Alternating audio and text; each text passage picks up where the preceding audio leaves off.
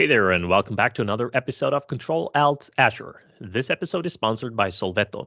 Continuous learning is the driver for success, growth, and well being. Learn or expire and keep your Azure skills up to date. Act now by going to sovelto.fi slash pro. My name is Tobias Zimmergren. I'm back again with Jussi Roine. What's up? Hey, Toby. I spent the weekend in Lapland for a company Christmas trip. And I realized when I was traveling there that it's been years since I actually went to Lapland to, to have a holiday. Normally it's for business or you don't really go up there because it's the wilderness. And usually it's a nice one hour flight from Helsinki. So I live on the south coast and Lapland is all the way up north. So usually it's a one hour flight, unless like me, you book your flight on the last minutes because I had some some work commitments. And it turns into a three hour flight because there's a layover in a small village it's nice being there, lots of snow, and you could do all sorts of activities. But I also came to realization that I think I was the only one in the hotel who spoke Finnish because there's so many tourists from outside Finland that they hire temporary workers for the for the um, for the holiday season who are not Finnish. It feels really weird. You're in your home country, you can only communicate in English. Even though if you haven't been there, you definitely have to go. All right, that sounds sounds fun, and it's it's kind of the same if you go down to the you know certain areas in the Alps because I know a lot of Swedish people I know, in, including my partner Helena. She's when when she grew up, she did uh, like seasonal work uh, down in the Alps where they have a, a bunch of people from different countries flying down and, and helping out with skiing, for example. Same thing there. Uh, whatever local language they have is now international. So super cool. I haven't been uh, to Lapland at all, and so that's definitely still on my on my radar.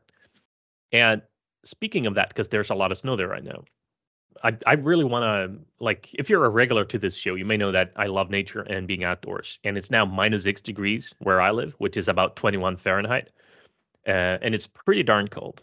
So we're now talking about doing a hike with gear, which is the survival equipment, some cooking gear, obviously, sleeping gear, and if we can carry it somehow, we bring some firewood, perhaps to do a one or two night outdoor hiking experience. And to your point here of of being in Lapland, what's missing for me? More snow. Because we have the cold weather, but we don't have the snow, and I absolutely love hiking in the snow. It's a bit of a challenge with the grip, uh, you know, to avoid injuries. Especially when I go on solo trips, I have to be really careful because if I do get injured and I have walked 30 kilometers into the woods, you know, it, it might take a long time for someone to number one find me and number two get to me, right? So when you hike with multiple people, that is better because if you do get injured, it's you have a higher chance of of succeeding in getting, uh, you know, to safety quicker. But I will uh, hopefully enjoy that, and you know, that's really fun to get out, and also super nice to come back home to the indoor fireplace with a hot chocolate one or two days later and just defrost. Because let's face it, if you go out for two days or three days, two nights into the wilderness and you have nothing but your backpack to bring, uh, it will be cold, right? Because it's below freezing continuously and constantly. But as long as you do the hiking and you, and you stay in motion, you're fine. And when you go to sleep, obviously, we have the proper gear for that. So I'm looking forward to that. I'll tell you more about that in the new year if we do manage to get out. The other thing I just wanted to brush on is uh, I went on two other podcasts to talk about sustainability, um, which we talked about in this podcast just a while ago. That was also great fun, and I'm looking forward to uh, to hear the results of that when they are out, because sustainability and the whole hiking experience kind of go hand in hand. Where I rather enjoy doing a, a trip with my backpack than jumping on a plane and flying to you know some someplace hot. So that's it for me. For a moment, when you mentioned about the possibly getting injured when when hiking uh, but if you have a bunch of people it, it's helpful i thought that that if somebody gets injured you you leave that person as a bait for the wild animals and it's easier for the team team to take this away. person not me. Yes. Alrighty so today we are talking about running a signal proxy on azure. So this is a bit of a reflection on running this this sort of an add-on capability for signal. So Signal, I, I, think everybody knows what that is, but it's the secure instant messaging slash communications platform as service, like WhatsApp, but more secure, if you will. Uh, Toby, are you using Signal?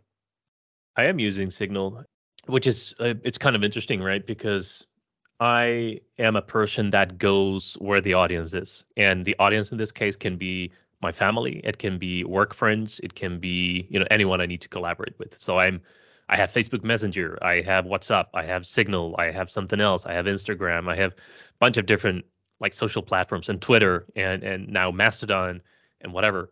So I don't use one over the other. I just because I don't have sensitive discussions on these platforms. So I I use whatever is convenient for the recipient. So I'm I'm kind of adjustable and adaptable in that sense, which means some of the people that I talk with they're on Signal, so therefore I use it. Yes. Yeah, it's it's the same for me. I perhaps have less platforms. I I gave up with Facebook Messenger about a year ago, so I, I didn't just deactivate my account, I deleted my account. So more or less everything around life in general seems to revolve around WhatsApp. But Signal, especially with, with nerd friends and, and, and with colleagues, Signal seems to be the sort of preferred platform. So now there's an option for running a proxy and it sort of is like a regular HTTPS proxy, but there's some tweaks that that they've implemented. So, so that's really the essence, and, and we want to talk a bit about why do you need this, how does it work, but also how do you run your own proxy for Signal on Azure. So the upside really here, or why would you need to run your own proxy? Perhaps for somebody in the Nordics or somebody in Europe or somebody in the United States, there's literally no solid reason for running a proxy for yourself because you can typically access platforms like Signal and WhatsApp just by using them.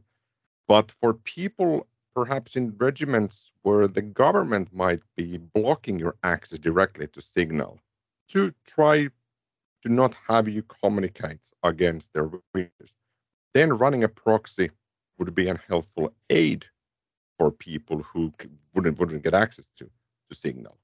That's that's sort of what I'm reading from the Signal's blog on the announcement on on having the proxy, and I feel it might be a service to people who who would need access to Signal, and perhaps somebody like me could offer them the proxy as a service to relay their traffic to Signal. Does does this make any sense to you? Yeah, I, I haven't thought much about this, but uh, I think you you bring up a pretty good and sensitive point there with the different governments and regiments, and uh, like we know that there's a lot of countries out there um, where you know the, the government might control media and they might control internet and the type of traffic, and they, for example, blocked Twitter or they blocked like they want to control free speech and things like that. So pretty pretty bad things or like controlled controlled uh, where governments want to retain control of what information flows. So in that sense, I think that makes perfect sense because I am, you know, an, an avid proponent of free speech. You know, wherever and, and whatever uh, country you live in, uh, it doesn't really matter. Like free speech is important, and that we can get authentic and true information as reported from the field by the people uh, not just the the state controlled media in in some countries. So I think that from that angle it makes perfect sense. I haven't found a, a use case for myself to use a proxy, but like you said, it, it might be an idea if you know that there are countries right now where they have a, a problem with authorities controlling the the media. If you can set up a proxy thing, that country they blocked WhatsApp, Twitter, Signal, whatever. If you set up a proxy with a different domain name that is not blocked, then you can still offer Signal as a service to uh, to anyone in that country. Yeah, makes makes perfect sense. And for me, the reason for running the proxy obviously is to, is to try and help people to read Signal because it's a great platform. I really like it. But also the sort of uh, secondary reason for running the proxy is that it's a great opportunity to run something close to production range even though if it if it goes down, nobody will call me and, and, and yell at me on the phone. They will be disappointed, yes. But if it's down for an hour, I, I think it's fine because usually it's it's not that critical. But for me, the secondary reason really is to learn how to secure and how to operate and monitor a service like this because it's lightweight. Let's talk about that in a second. It's lightweight, so it allows me to tinker with the different capabilities I have in Azure and give me this sort of real life experience. Because normally, when I work with customers, we are setting up things, we are advising, but we are not there for the day to day operations to see the possible issues and how do you resolve something like this. Mm-hmm. And with a service like this, I do get it. That's sort of where I'm coming from. Yeah, it makes sense. And I'm, I'm coming from the other side, right? In, in my previous role, I was part of a, a startup where we built globally distributed SaaS solutions that existed in multiple countries and in multiple regions across Azure. And there was a lot of things. It's you know mainly operations. So I I was part of building the architecture and the platform for that, which is similar to when you go help your customers to like design the the architecture for whatever. But then the main part was on me for doing operations. So I've done a lot of that. So I've seen a, a lot of numbers, uh, a lot of metrics, big numbers um, coming in, and I don't particularly miss that right now. I'm it's quite the relief to uh, to get out of that in in one sense but I I do get the thrill like when you see real data come in and you can you know draw real conclusions based on real data and see trends and how is it being used and from where is it being used and in in what what type of way is it being used. Uh, you can learn quite a lot. So I I definitely get the uh, get the allure of that. Alrighty so let's talk a bit about the technical bits. How does it work? And and then let's move on to the experience of running this on Azure. So what you need is you need to run a Docker container. It's a couple of containers, but they're bundled together, and you use Docker Compose to to push them up. And the container simply exposes the proxy, and you need a public DNS uh, address, of course, for that. And users then configure that proxy address to their Signal mobile application. It doesn't work on a, on a desktop Signal, only on the on the mobile side. So iOS and, and Android are obviously supported. It's lightweight. So I have been running this for about six weeks now. And on average, the I think it's three containers. The three containers consume about 50 to 60 megs of RAM. So that's that's nothing. I, I think that is less than what OneNote, the desktop client, is now consuming when I have that open and I'm looking at my notes. So in that sense, I'm supporting about 20 people now using the proxy, and I don't really keep track, but about 20 people have reached out to me to get access to the proxy. And with 50 megs of RAM, it's do you, do you still remember the time when you would have a PC and if you ran something that consumed 50 megs of RAM, it would be outrageous or or, or even impossible to support? Yeah. Uh, I mean, given that the first experience I had with a, a so-called real computer was the 386 and then the 486 it didn't have that much right? So i i do remember that. But at the same time well, the way i see it is memory and cpu of computers it's like inflation in society right? It just keeps going up and it will keep going up. And and you know there are there's the different methods for calculating that. So i think it's expected. Today 50 megs is nothing right? But i do recall the time when we i had a desktop pc that was low in memory and some company made an announcement. We now have a new memory stick with uh, more megahertz per second or whatever the I don't even recall the thing, like some kind of frequency of the memory stick. It's the same amount of gigabytes on the memory stick, but it was a new frequency, so 4200 instead of whatever it was, and you could upgrade it. Uh, so I I remember playing a, a lot with that. Like now I need to upgrade my memory sticks, and you had to pull them out and plug the new ones in and do a lot of stuff like that. Uh, some some trivia from days of old. I'm super happy I don't have to do any of that. Just open the lid of my laptop and everything just works. Well, well, some people you know are still doing that. Open, yeah, I'm, I'm looking at it right now. it's so much fun and a little bit frustrating at times. So, running the Signal proxy on Azure, uh, since you do need to run uh, a couple of Docker containers, what you're going to need is is is a is a way in Azure to run those. The options, top of my head, would be running that on a Linux virtual machine, running on Azure Kubernetes service, running on container apps, the sort of managed Kubernetes, if you will, running as a container instance. And I think it would perhaps also work on web app for containers because you need to expose 443 TCP and 80 TCP, and both of those are supported for web app for containers. But am I missing out on anything? Because Toby, I recall you used to run stuff on container instances. Yeah. So which one would you sort of go for as, as, as a default if you had this requirement? That's uh that's a great question. Given the nature of this application, and because that's the like number number one question is always what is the purpose here? And we already know what the purpose is, and we do know the purpose because we don't control the application itself. Like this is a ready built Docker image that says this is how the signal works. These are the requirements. And in order for this to work, and, and the purpose of this is to allow anyone to communicate 24 7, right? Uh, freely over a proxy. So we have that constraint saying this needs to be up at all times. So we need some type of high availability if we want to make this reliable.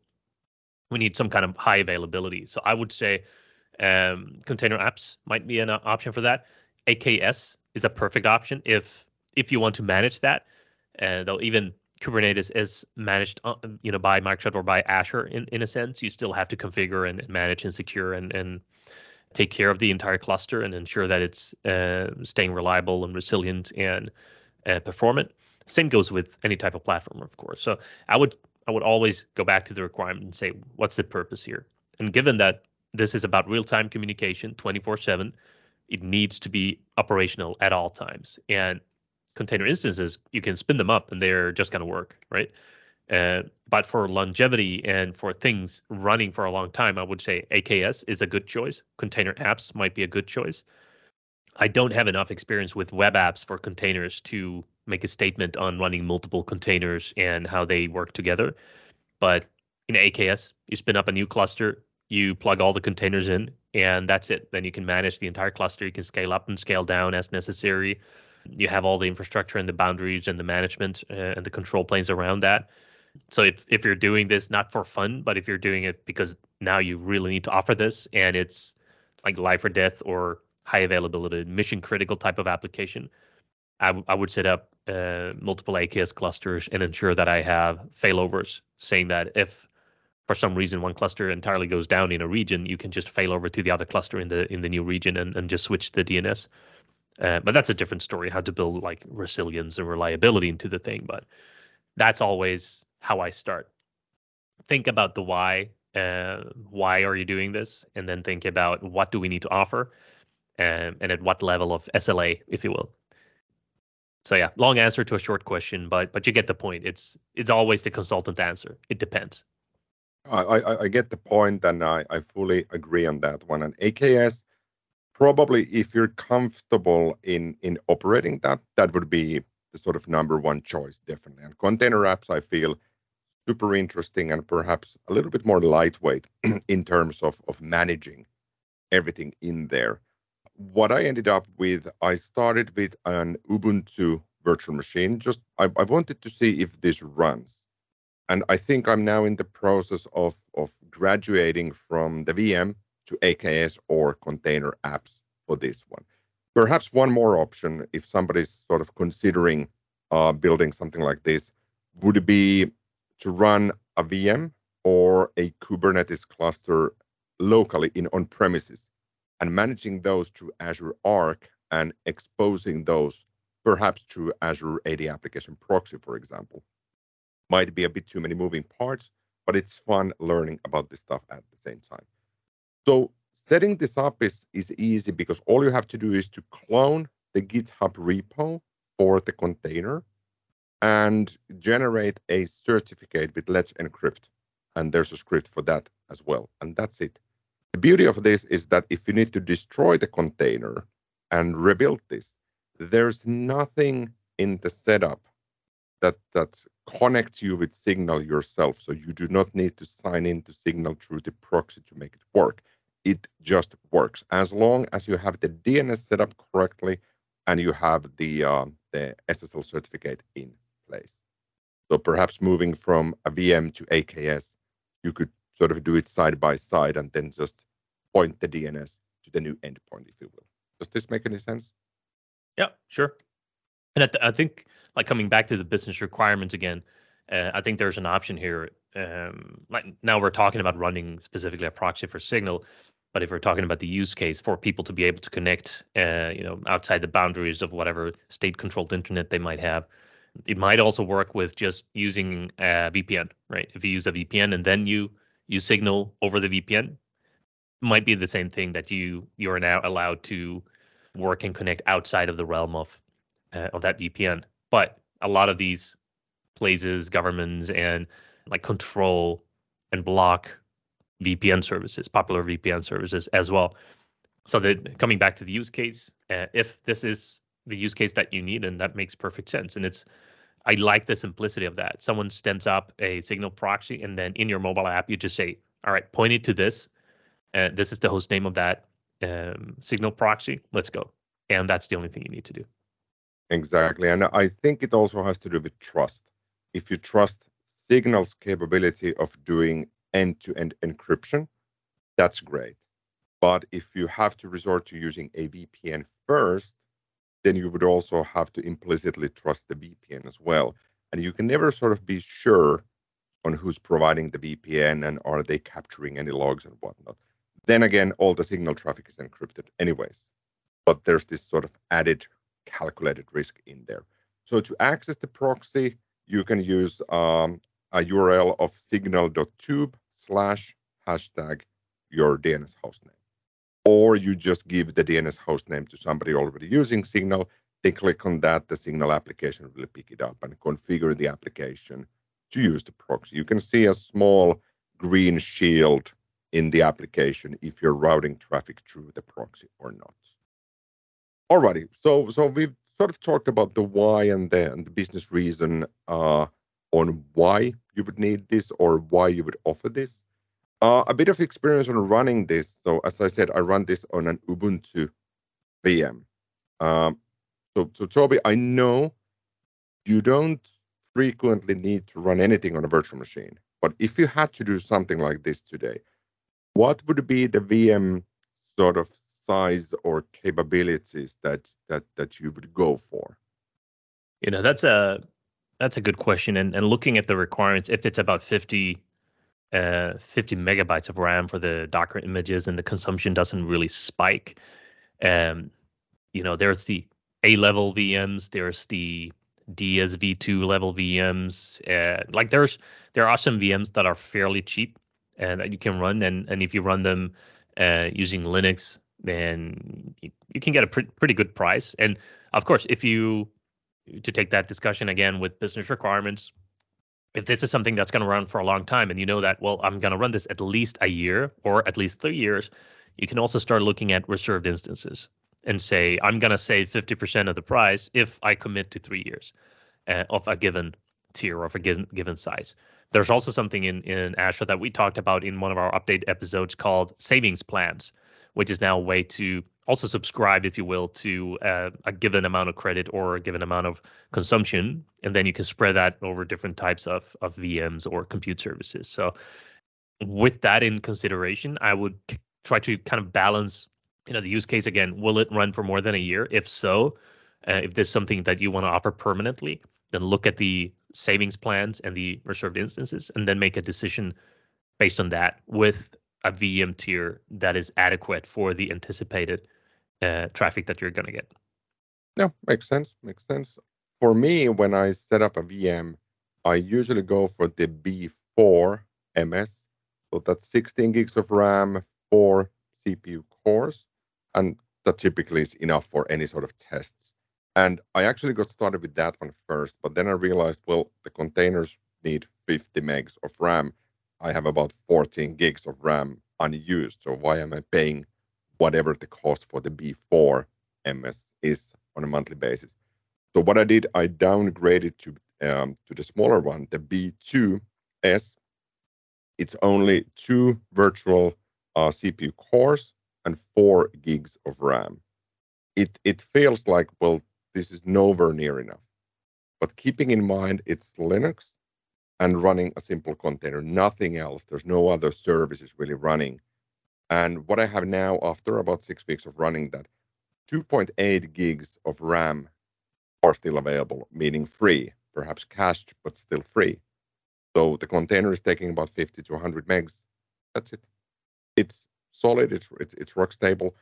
I run frequent updates on on a weekly basis, but that's about it. You don't really need to do anything with this. Yeah. Uh, on on securing the the VM, I'm using all sorts of, of of ways. Perhaps let's not go into too many details on that one. But through Defender for Cloud, the Defender for Servers is is great because you enable that, you set up the alerts, and you're good to go on that. Other thoughts on that one? The amount of traffic is probably the thing that end up costing you actual money uh, when you operate something like this. And over the last 30 days, uh, about 10 gigs of pass-through traffic through the proxy of about maybe 15, 20 users. That includes me testing out the proxy, but then I realized I don't really need to use it myself. And I can see from the alerts if it's not running, so I don't need to be constantly connected to that. So about two gigs of that is probably me testing the service. But whatever those service, whatever those users push through Signal will pass through the proxy. So it's about eight gigs for me, which I don't think it's too bad really. Mm-hmm. Yeah, makes sense. So how do you like my question that comes up now is we talked about you might need may or may not need a signal proxy let's assume that you have a, a, justification for setting this up you figure it out how to set it up you put it on a vm you put it on aks you put it on whatever all right you have it running but you have no users right running through it so how do you like how do people now find your proxy how do you do you go out with a flag saying hey hey i've got a proxy here go come find it or does it have something like a discoverability built in, uh, like you do with the honeypot kind of scenario where attackers try to attack you and you put up a honeypot and they go to that one instead? Or how do you get people to actually use the signal proxy now that we have everything in place? We have the operational procedures lined up, we have our uh, technology stack secured, and we're ready for operations. Alrighty, but we have zero users. How do we get them? That's the interesting question because you cannot just go on social media like Twitter and announce here is my signal proxy, please click here. Because before you know it, another government will then block access to the proxy because they will learn about the DNS address. Right. So people need to find you and ask you privately, could I have access to your proxy? And then you provide them with the DNS address. Uh, there's a hashtag that Signal is promoting, and it's hashtag I ran Signal proxy I think it's a small wordplay on I'm running one, but also Iran, the country, is is in place. And I, I think I read on the Signal announcement that this is sort of the first solution that they are offering, and perhaps something else is is being cooked on, because it's a bit cumbersome for having people to reach out to you privately, meaning you have to keep your Twitter direct messages open for anybody. They will reach out to you and you sort of have to evaluate during those few sentences if this person needing the proxy is really a real person or perhaps it's somebody else trying to fish out the DNS address from you. But that's there's a little bit of trickery in there. So what I did try, I tried changing the DNS address, let's say every two weeks. But the problem is that then you have to regenerate the Let's Encrypt certificate then you have to reconfigure your DNS, and you sort of could automate bits of those, but it becomes not a nice side hobby anymore. It becomes almost like a side project you have to work on on a weekly basis. So I'm yeah. I'm, I'm I'm stuck with the same DNS ad, DNS address for now. I, I think that's a, a great point that you bring up that you don't go and announce it makes perfect sense when you say that now. Because uh, I was thinking, hey, just go on Twitter and say, hey, here's my here's my new DNS for signal proxies. You can avoid being blocked by your government, and then your government reads that address, and they're like, all right, let's block it. uh, so that makes perfect sense that there there is a way for people to uh, kind of reach out to you. You make yourself available and say, hey, I've got a proxy, and people can reach out.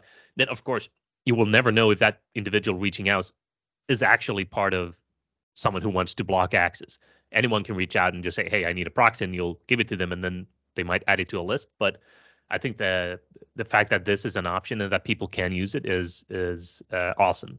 And so it's like the a crowdsourcing of free speech, if you will. Uh, so people can help out in, in doing that. Obviously, that's one of the main business cases or justifications we're talking about now. It's not really a business case because there's no profit in this. This is about helping people uh, in the justification we're talking about.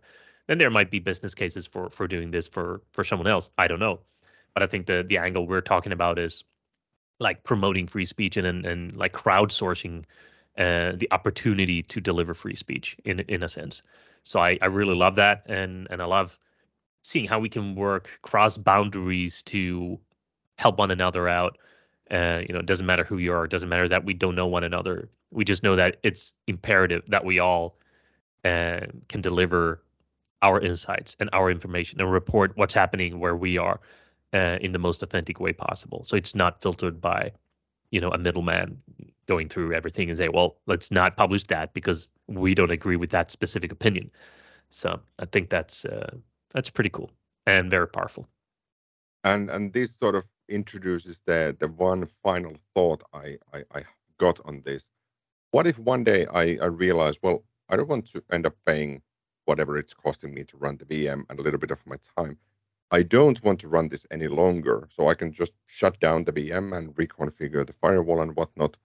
But then I will probably have people not being able to access Signal and they might not have a way to reach back to me because they might have communicated with me over signal or some someplace else. And and when the signal when, when the proxy stops working they have no direct connection back to me to connect me because the proxy itself is not advertising anything about me. So it's an it's an interesting challenge. And and for now and the foreseeable future i'm planning on running it perhaps one day I'll just figure, well, I cannot commit to this anymore. But when that day comes, then I'll know probably what to do. Alrighty. So this was the experience and some thoughts on, on running the Signal proxy on Azure. Uh, we'll put in the show notes the instructions from Signal on how to build this. And I think I've wrote a blog article on this one as well with some some details on setting it up. So we'll put all of those links in the show notes. The last bit is the unexpected question. And Toby, this week it's going to be my turn to ask you. All right. Alrighty. So this is this is a complex question. so in Seinfeld, the sitcom series that ran for nine seasons in the 90s, the apartment of Jerry Seinfeld was was often used for some of the scenes. Why do you think they designed the apartment so that it's physically impossible to exist in real life because the hallway corridor is cutting through the kitchen, for example? All right, uh, good question. I have never reflected on that, and I I uh, I don't know. I cannot answer that. Probably if you shoot it with the TV cameras and they they make it look like it's a lot bigger, they make it look like it's an actual apartment building, like with all the shows, all the sitcoms they usually have a, a single room that they record everything from a, an apartment, you know, regardless of the size of that apartment. So maybe that's probably why, because it's like Hollywood type of scene, right? You have a, a fake apartment that you sit in, and depending on which camera is shooting, it's gonna look, you know, authentic from that angle. So probably that's why. If you exit the door, you're supposed to have a hallway behind it because you always shoot it from a specific angle.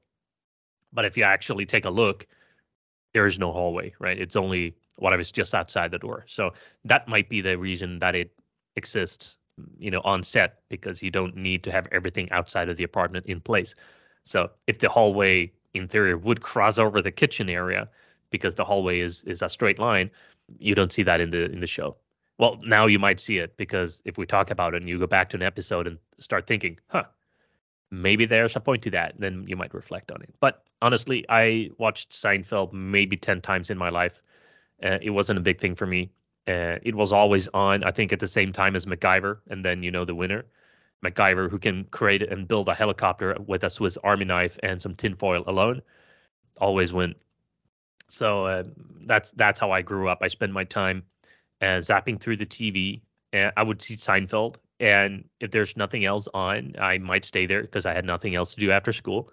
Most of the time, MacGyver was on, or what was a Knight Rider was the other one. Oh yeah, where you had uh, Hasselhoff being David Knight or Daniel Knight or whatever the name was, and he had his AI car, which at the time in the 90s that was like whoa a talking car and now it's like so what a talking car everyone has a talking car by now so that might be a question for the for another episode uh, spoiler alert. What if you could integrate the chat pgt like the chat ai bot into your car and ask it for directions? Because it's ai based. Sometimes it's right sometimes it's wrong. Uh, I want I wonder what the experience would be, but that's for a discussion for another time. Uh, long answer to a short question or a fairly complex question in a sense that you asked, uh, but I don't have a good answer to to why this is. Just some reflections on sitcoms from my side.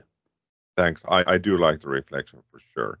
All righty. Thank you for tuning in. We'll have a fresh episode for you again next week on Wednesday. Bye bye. See you then.